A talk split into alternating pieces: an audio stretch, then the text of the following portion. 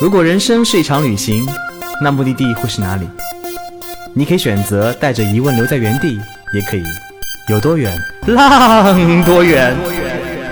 本节目由报名还有年龄限制的稻草人旅行联合喜马拉雅共同推出。稻草人旅行是大众点评三千二百四十五家旅行社中口碑排名第一的旅行公司，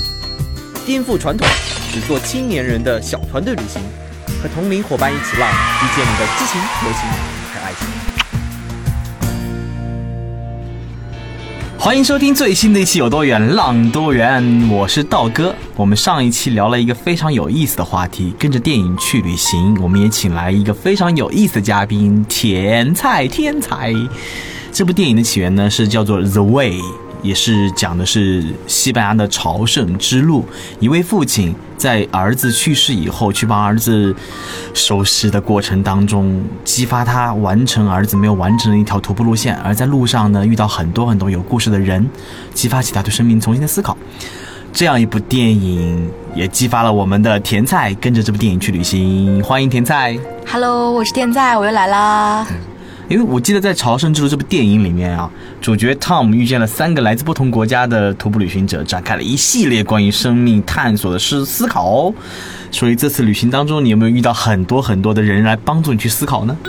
很多遇到，呃，因为你刚刚提到那个三个电影里面的角色了嘛，然后我就想到，就是我刚我上一期有提到一个法国人，我跟他一起走了八天，然后这个法国人他没有看过这部电影，但是其实这个路上很多人都看过这部电影，甚至很多人跟我一样是因为这部电影就是启发他们去走这条路的。然后其中，呃，这个法国人当时别人问他的时候就说：“你为什么要走这条路嘛？”他就说：“因为我遇到创作瓶颈了。”然后。我当时还问他你是写小说吗？因为像电影里面那个爱尔兰的男主角，他是写小说，然后他不是，他是写法国政论文章，就他对法国现在的就是政治啊各方面有很多不满，是一个愤青。然后他每次看到那种新闻里面有一些暴乱或什么，他就非常激动。这是一个我第一次听他他说他就是因为创作瓶颈来的时候问他说哇你这是学电影的角色吗？后来知道他没有来没有看过。另外就是他过了一阵子，因为他经常抽烟嘛，然后就说他其实走这条路也是为了戒烟的。然后我就想到另外一个角色，那个女孩子，其中那个女孩子。也是说他为了戒烟，但最后他还是继续抽着，说这这条路走这条路跟戒烟根本没有关系。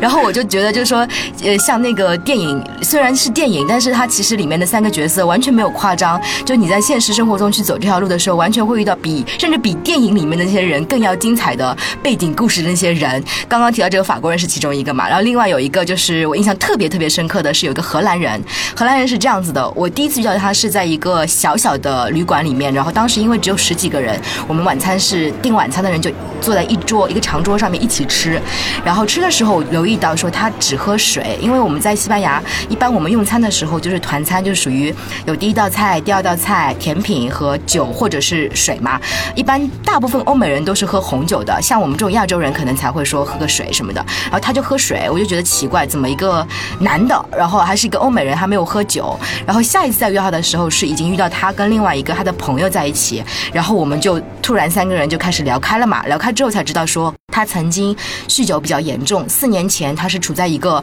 又酗酒又吸毒，然后他自己还贩毒，是这样一个人生状态。然后，呃，四年前还有过四段婚姻，然后四年这四年正好是个节点嘛，他结束了自己的婚姻，然后结束了所有的这种。跟毒品打打交道的那个生活，然后呃也戒酒，然后可能在戒毒所也待过一阵子，然后就开始回归到一个非常平静的，然后非常呃健康的生活，然后呃当然他也有那个 lover，他自己说还有很多情人，但他说再也不想回到婚姻生活当中了。就是像这样的对话，我们是在一个就是吃饭的时候就这样子摊开来的，就是你会发现旅行的时候很容易。因为这种非常隐私的东西，其实，在日常生活中很少会跟陌生人，或者是哪怕很熟悉的人都不一定会聊到嘛。但在旅行的时候，你就会很快速的就聊聊到这些话题。然后当时我就特别震惊，想说哇，就是就是徒步的人，就是各种各样的都有。然后他过了这样子一种传奇的人生。然后，但他这些话其实不是他自己说的，他的那个朋友，他那个朋友特别传奇。他那个朋友是马来西亚人，因为我在这条路上遇到的亚洲人很少，因为毕竟他是首先他是。基督徒的一条朝圣之路，虽然它已经慢慢的演变成精神追求的徒步之路，但是真正去的亚洲人，韩国人居多，因为韩国人很多人信基督的嘛，有很多很多韩国人抱团去，但是其他的中国大陆的很少很少。我我。这整个过程中遇到的中国人，一个手可以数数得过来。然后这个马来西亚人正好会讲中文，所以当时遇到的时候，呃，他看到我，我就说你你是哪里人嘛？他说你猜嘛，我就说是台湾人嘛，因为他口音特别像台湾人。他说。他说不是，他是马来西亚人，然后就跟我用中文有聊到这个话题。然后他的故事是什么呢？他是每天都要走五六十公里左右，因为他的包特别小，他可能没有带太多的那个东西。然后他甚至还穿的是拖鞋，就那种凉鞋。拖鞋？没有没有，他是那种凉鞋。就是那种呃，厉害是凉鞋嘛？不是凉鞋的话，他可能穿的是那种他的那个 size 要就是尺码要比他自己真实的脚大三三个尺码的，这样他整个人就这个脚就不会束缚嘛，走路的时候就就很很舒服很舒服。然后呃，我听第一次听说他的时候是第一次遇到荷兰人，他就说他要追这个朋友，他就跟我讲这个马来西亚人走的有多快，然后怎么怎么像跑的，然后结果我过了两天就在同一个地方遇到了他们两个人，我当时我还想，他既然走那么快，我是怎么会遇到他们？后来才听说，他因为对他来说，其实快不是徒步的追求，也不是说我今天要走五六十公里，就我就规定每天都要走五六十公里嘛。但是呢，他当时就遇到了一个小儿麻痹症的患者，所以他当时就他走这个小儿麻痹症的患者也来徒步，走的特别特别慢，他就陪他走了两三天，所以他等于是整个的那个行程。晚了几天，所以我们才在那个点，我遇到了他们两个人，然后有了这样的对话。虽然我们全程只遇到过这一次，但是这一次的饭局的对话对我来说印象非常非常深刻。就是这是这可能是我整个途中遇到两个，呃，特别就是有意思的人吧。当然还有很多很多其他的，比如说我第一天呃住的那个地方。也是那种小型的，然后就十几个人一起吃饭，然后整个餐桌上就有另外一个亚洲人，一个老太太，然后自因为我们有自我介绍环节嘛，自我介绍完之后我就知道她是日本来的，然后我反而比她更害羞，她其实已经六十几岁了，结果是我们在呃就是在外面的时候，她有。主动过来跟我聊天，问我说，呃，具体的一些事情，为什么让他走这条路啊？然后怎么样怎么样怎么样啊？然后他说他也很喜欢看电影，他也是因为一部电影来的。可是他看的另外电影不是我看的那个电影，是不同的部，因为讲这条路的那个故事可能特别多吧。然后他当时说，因为他年纪比较大嘛，所以他可能会用徒步和巴士结合的方式走完全程。我记得他中间那一段是坐了巴士度过的，所以他其实最后比我早到。所以我在整个过程中也就遇到了他两次，但是我们有一天一起走了六。六公里，在这六公里的路上面特别有意思，因为那一天会经过海明威的故居。他那个大学的时候是学那个文学的，所以他特别喜欢海明威。当时我们走到一家咖啡馆的时候，就就停下来了嘛。他就说他看看自己的指南，看看这个咖啡馆，说应该是这家，然后就执意要请我喝一杯咖啡，因为是他想要停下来的。然后我就很不好意思，然后喝完咖啡，喝咖啡的时候我就我买咖啡的时候就问老板了，我说这里是不是海明威的故居嘛？他说不是。我就跟那个日本老太太说，你其实如果真的是海明威的故居，你一定会看在那个门口看到那个就是标招牌。嘛，这个肯定的，不管是中国还是全世界，如果是有名人居住过的地方，一定会立一个大牌子告诉你就是这。结果果然，我们后来又走了大概一公里左右，就看到了一栋房子，一栋旅社，它上面就画了一张海明威的照片，然后写了一一段文字，介绍说海明威当时在这边住过，创作过什么的。然后这个日本老太太我印象也非常深刻。后来我们都有留 email，然后我们就有互相写写信，就是说有没有回日本啊，有没有回去上海啊，以后可以互相再去找对方玩。这是另外一个。哇，这期节目做的好轻松哦，刀哥完全就不知道该插什么话了。我是不是很啰嗦？我还没讲完。我特别喜欢这样的嘉宾。我还有另外一个，就是因为在刚刚出发的时候，就是像我说了嘛，其实我的大部分的攻略都是由另外一个同伴做的。虽然他给我留了很多书面的纸质的材料，但是其实我还是很晕的。我并不知道我到底每天会面对什么样的路，然后我到底要走多少公里，我每天住哪里，路好不好找，我其实并不知道的。所以我在第一天入住的那个地方，除了日的日本老太太之外呢，我还遇到了。一对南非来的姐妹，她们应该是她们是老师，然后她们其中有一个已经是第二次来走这条路了。然后她当时那本指南虽然没有送给我，但她说你拿回去你可以拍照，你把每一天的行程计划拍下来。然后因为那本指南上面有这个路线的难易程度，每天的海拔是多少，每天每。就是走多少公里会有一个休息站，然后每天的住宿它会有相应的推荐，就特别特别还有地图，就是就是拿拿那本书应该就没有问题了走这条路，所以当时我就呃把所有东西都拍好照，然后他甚至还送了我一面就是南非的国旗嘛，然后他就跟我说你以后看到这个你就会想起我们两个人，然后我就想到电影里面也会有这样子的就是人，就是他们会送一些礼物，然后怎么说呢？就就我这些东西都是现在都是随身携带，都在我的皮夹子里，我每次旅行遇到这样的人送我什么东西，我都会很好的。保保管着，这是我印象特别深刻的另外一对南非姐妹花送了我哦，真实的故事真的不输电影啊，非常的精彩。对对对，然后呃，除了这些人之外，我讲一讲那个台湾女孩子吧，因为呃，其实我。嗯，如果以后大家有机会去走这个朝圣之路的话，我不太建议大家为了拿那个证书去走最后的一百公里，因为我知道没有。正常人要上班的，要怎么样的？不会有说一个月的假期去走这个路嘛？可能顶多二十呃两个礼拜左右，可能正常的假。那走最后一段，为什么我非常不推荐？因为就是因为最后一段可以拿到证书，就有很多游客性质的人，只是为了走最后一百公里去走。然后最后一百公里就属于人又多，然后风景又差，就是因为都大部分我们北部走的都是那种西班牙农村嘛，田园风光和农村风光。然后那边有很多牛，又有很多就是粪便。就最后一百公里，我印象我唯一的印象就是。是人多和臭，但是。因为就是虽然人多和臭，但是因为我遇到了一个台湾女孩子，就是对我来说这一段其实也特很特别，因为她她怎么说呢？她当时不是从起点出发的，然后她也特别神奇。我我因为遇到她就遇到了一对波多黎各的妇女，然后这对波多黎各的妇女也是因为看了电影之后来的，然后甚至他们还效仿电影里面，就是电影里面有一天就是所有的主角是经由那个男主角请客住了一家非常豪华的酒店，然后每人一个房间，还做各种 SPA，然后吃。各种大餐，然后当时这个台湾女孩因为遇到他们嘛，然后这对父女当时就订了这个酒店，同一电影里面一模一样的酒店的一个房间，然后呃请这个台湾女孩一起入住，share 了一个房间，然后这个台湾女孩就是一分钱都没有花就体验了这个酒店，然后她就有我们后来四个人就是经常有一块吃饭和住在一个地方嘛，然后这对波多黎各妇女也是挺神奇的，就是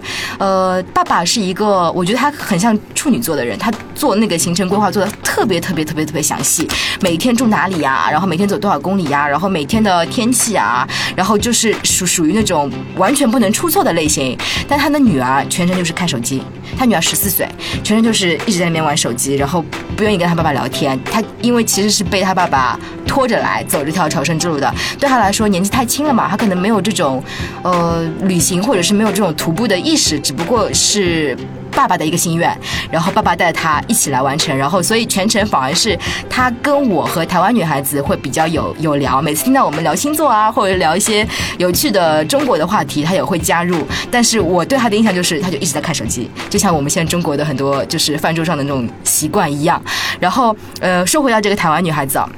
为什么我跟他我感觉特别好呢？是因为这一路我跟很多欧美人一起走，就是一起就是吃饭，或者是呃吃完饭之后去酒吧的时候，我其实特别不习惯，因为我虽然呃国外旅行比较多，但是我没有养成一些欧美人的习惯，就是喝酒或者是抽烟。但我印象特别深刻，有一次我们一个长桌就一群欧美人，大家一人一杯啤酒，一人开就是所有的人都开始拿出那种卷烟，因为他们可能穷吧，他们就直接就是都是学生类似的，就买那种烟草，然后纸直接。那个卷烟，然后开始就是抽烟的，然后我就点了一杯那个西班牙的那个葡萄。水果红酒、葡萄，就那叫桑利亚。对，我就一般都喝喝那个。然后遇到台湾女孩子之后，就发现我们的口味非常接近。我们就是喜欢喝这个，或者喝那个苹果塞，就是那个苹果皮。对对对，对，或者是那个，对对对，就是这种要甜甜的酒，我们才 OK。然后包括任何的作息啊，各方面，我们都是比较晚起来的。因为你知道，如果你在一个旅社里面遇到了那个韩国团队，就是欧洲欧洲人就会说完了，明天五点钟就要被他们吵醒了。韩国人特别喜欢五点钟起来，然后抱团，整个整个团队就五点钟起来之后，就把所有寝室的人都吵醒，然后我们俩就属于寝室里面最后最后走的那种类型吧，所以最最后找到了一个各种时间节奏啊，然后呃饮食习惯也很接近的，就是呃亚洲同胞，然后我们就一起走走完了最后的一百公里，然后就印象特别好，对的。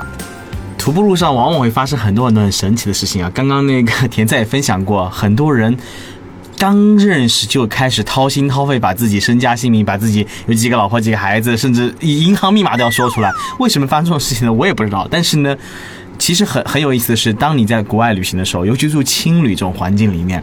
所有不认识的人刚开始聊，一永远会问几个话题啊，Where are from？你从哪里来呀？你去过哪里呀？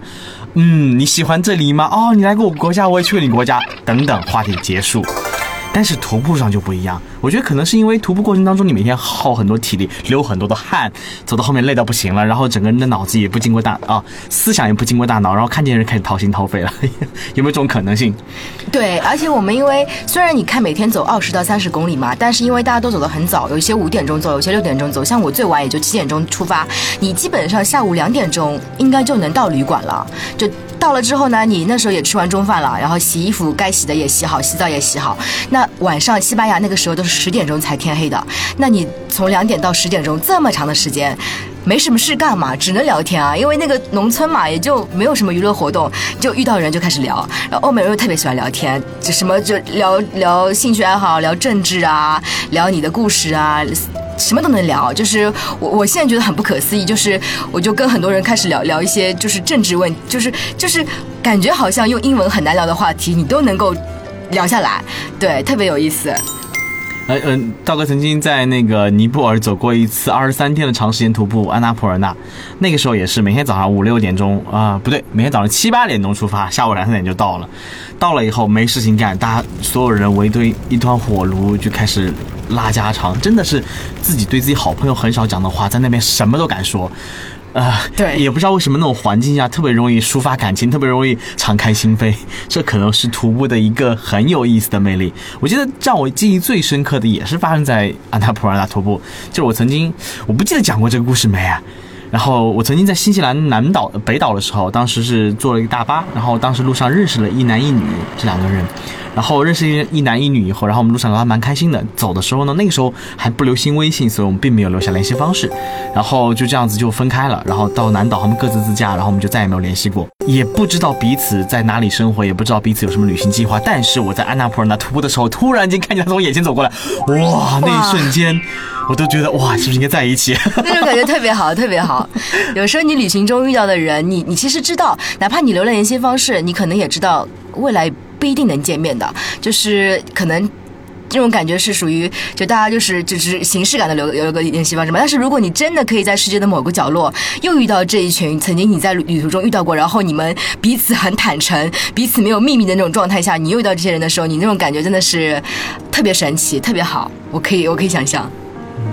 其实大家听完甜菜的故事，也也发现了他在旅行的开始的时候。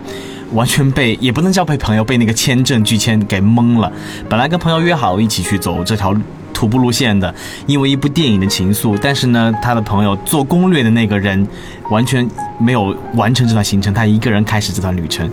因为这一段旅程而结识了很多的人，认识了很多的人，读懂了他们很多的故事，也让自己的人生变得。更加精彩，更加积极。我觉得很多时候旅行最难觉得做的决定就是决定出发那一刻。无论多大的困难，可能在很多人看来，哇，做攻略那个人都去不了了，我去干嘛？但是呢，一旦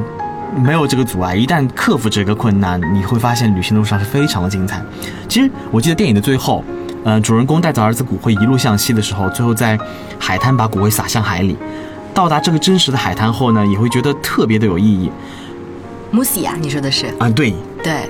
电影里面，因为我。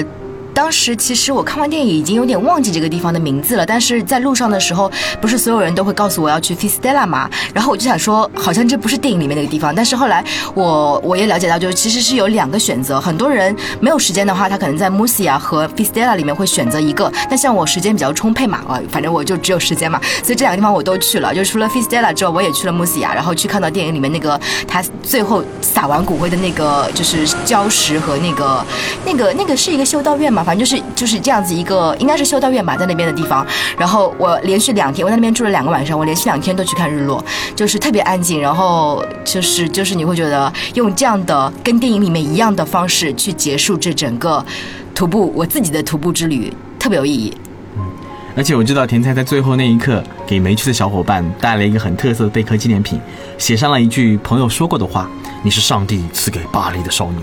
希望能将面对未知旅行的积极心态转正出去，我觉得这也是旅行给人很积极的一面。因为电影而成型，最后以电影而结束，然后把电影里面传达出来那种思想、那种积极传播出去，让自己身边的人获得这种快乐。谢谢天在今天分享给大家这样精彩的旅行路上的故事，我们下期再见。谢谢刀哥。旅行不止吃住行。更不只是买买买。我们不说攻略，不灌鸡汤，时常走肾，偶尔走心。这里有最真实的旅行故事，最奇葩的囧途奇遇，最没有节操的激情四射。没有说走就走的勇气，没关系，带上耳朵，也可以有多远浪多远。请搜索“稻草人旅行”，和我们德艺双馨、颜值出众的领队一起出发，爱上这个世界。